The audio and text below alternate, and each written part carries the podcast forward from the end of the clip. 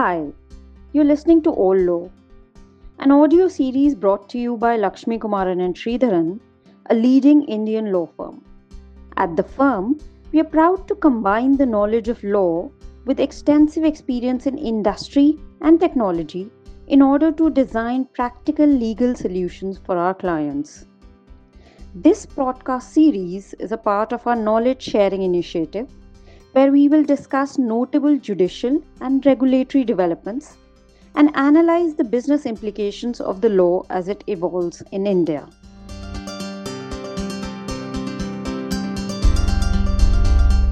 Taxing of crypto gains, ushering in a new era of regulations.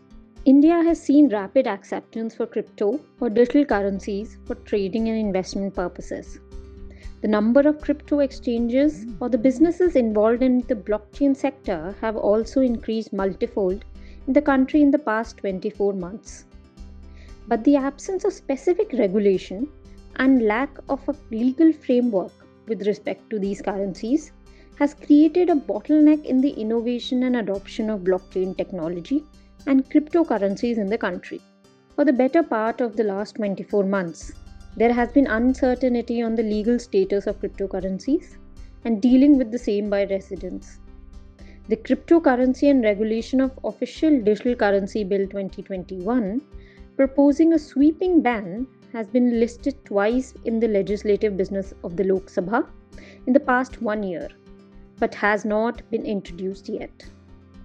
Indian bureaucrats were not receptive to industry demands of recognizing virtual currencies as a class of assets.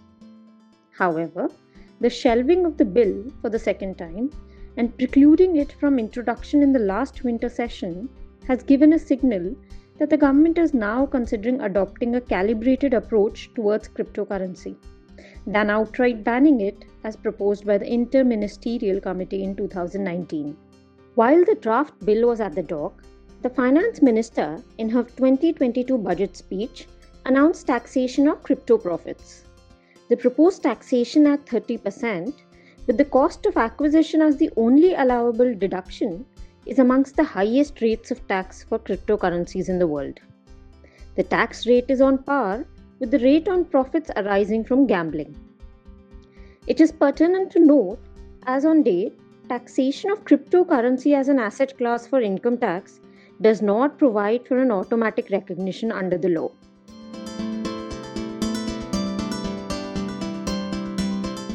The definition of a virtual digital asset under the Finance Bill 2022 is very wide and covers emerging digital assets, including non fungible tokens, that is, NFTs, assets in the metaverse, digital currencies, etc. The wide definition, high tax rate, and cost of tax compliance can be a dampener in the growth and usage of cryptocurrency in India. For the purpose of income tax, the government has now specifically recognized virtual digital assets as property. The proposals intend to clear the uncertainty and at the same time disincentivize investing in these virtual assets. The proposals, when implemented, may also increase the cost of compliance for exchanges and other operators and individual sellers, as TDS at the rate of 1% on crypto transactions is to be deducted. Expectedly, while the central government retained the power to exclude certain classes by way of a notification. This seems to have been done probably to carve out central bank digital currency from being treated as virtual digital asset for taxation. Further, the central government must notify what constitutes an NFT but with an already expansive definition, almost every NFT would qualify as a virtual digital asset without separately notifying them. This is likely to create ambiguity in the future.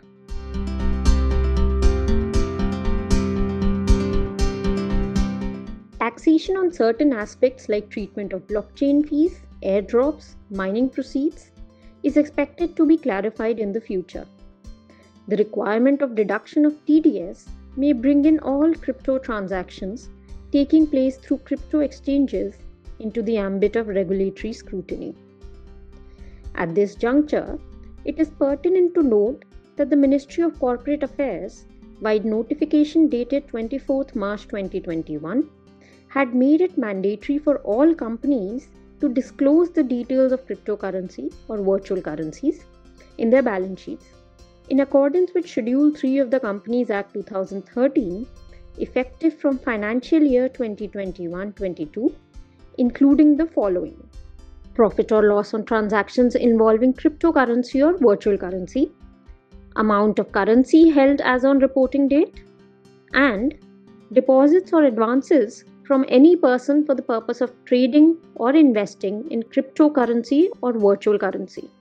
The proposed taxation regime and the requirements under the Companies Act are in line with the updated guidance for virtual assets issued by the Financial Action Task Force, an intergovernmental organization, in October 2021, mandating member countries to adopt a mechanism for supervision and monitoring of virtual asset service providers, customer due diligence provisions, and sanction measures against money laundering and terrorist financing.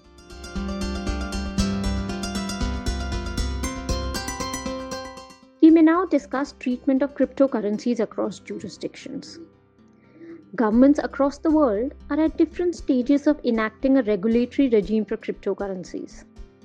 While a major economy like China has banned the use of cryptocurrencies, small economies like El Salvador and Panama have embraced the new technology. El Salvador declared Bitcoin as their legal tender in 2021. Being a dollar adopted economy for two decades, the adoption of Bitcoin by El Salvador had little impact on the global economy. Singapore, a major economic center in Asia, enacted the Payment Services Act of 2019, legalizing crypto and laying down the provisions to regulate it. Notably, the Singaporean law excludes stablecoins, that is, cryptocurrency coins pegged to be a currency from the definition of the digital payment tokens. The proposed changes to Indian tax laws include stablecoins within its ambit. The e tax guide on treatment of digital tokens, issued by the Singapore Inland Revenue Service, clarifies that the tax is levied based on the nature of activity carried on by using the coins.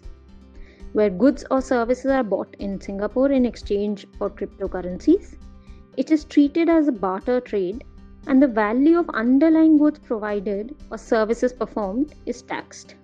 Virtual currency with capital gains and losses considered for arriving at the tax amounts.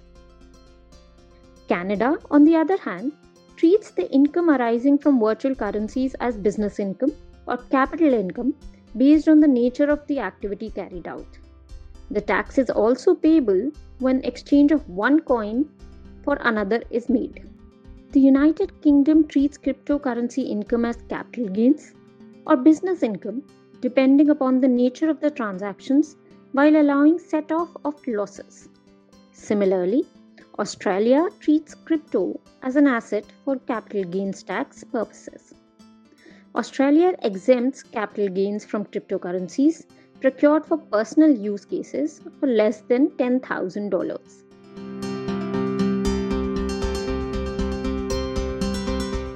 The law on cryptocurrencies is evolving every day and more clarity is expected with the laws in India when a comprehensive regulation is enacted. At present, the central government has cleared the ambiguities surrounding taxation on gains from cryptocurrencies. This clarity in taxation may bring on board corporates and individuals who could not foray into the sector due to regulatory uncertainty. Thank you for taking the time for listening to the series. We would love to hear your feedback, comments, and questions about the episode. You can write to us at podcast at the rate lakshmisri.com to know more. You can even suggest topics for future episodes you'd like to hear more about. Do check out our website www.lakshmisri.com, which has been linked in the episode description below, to keep abreast with relevant legal updates. We hope you'll join us next week.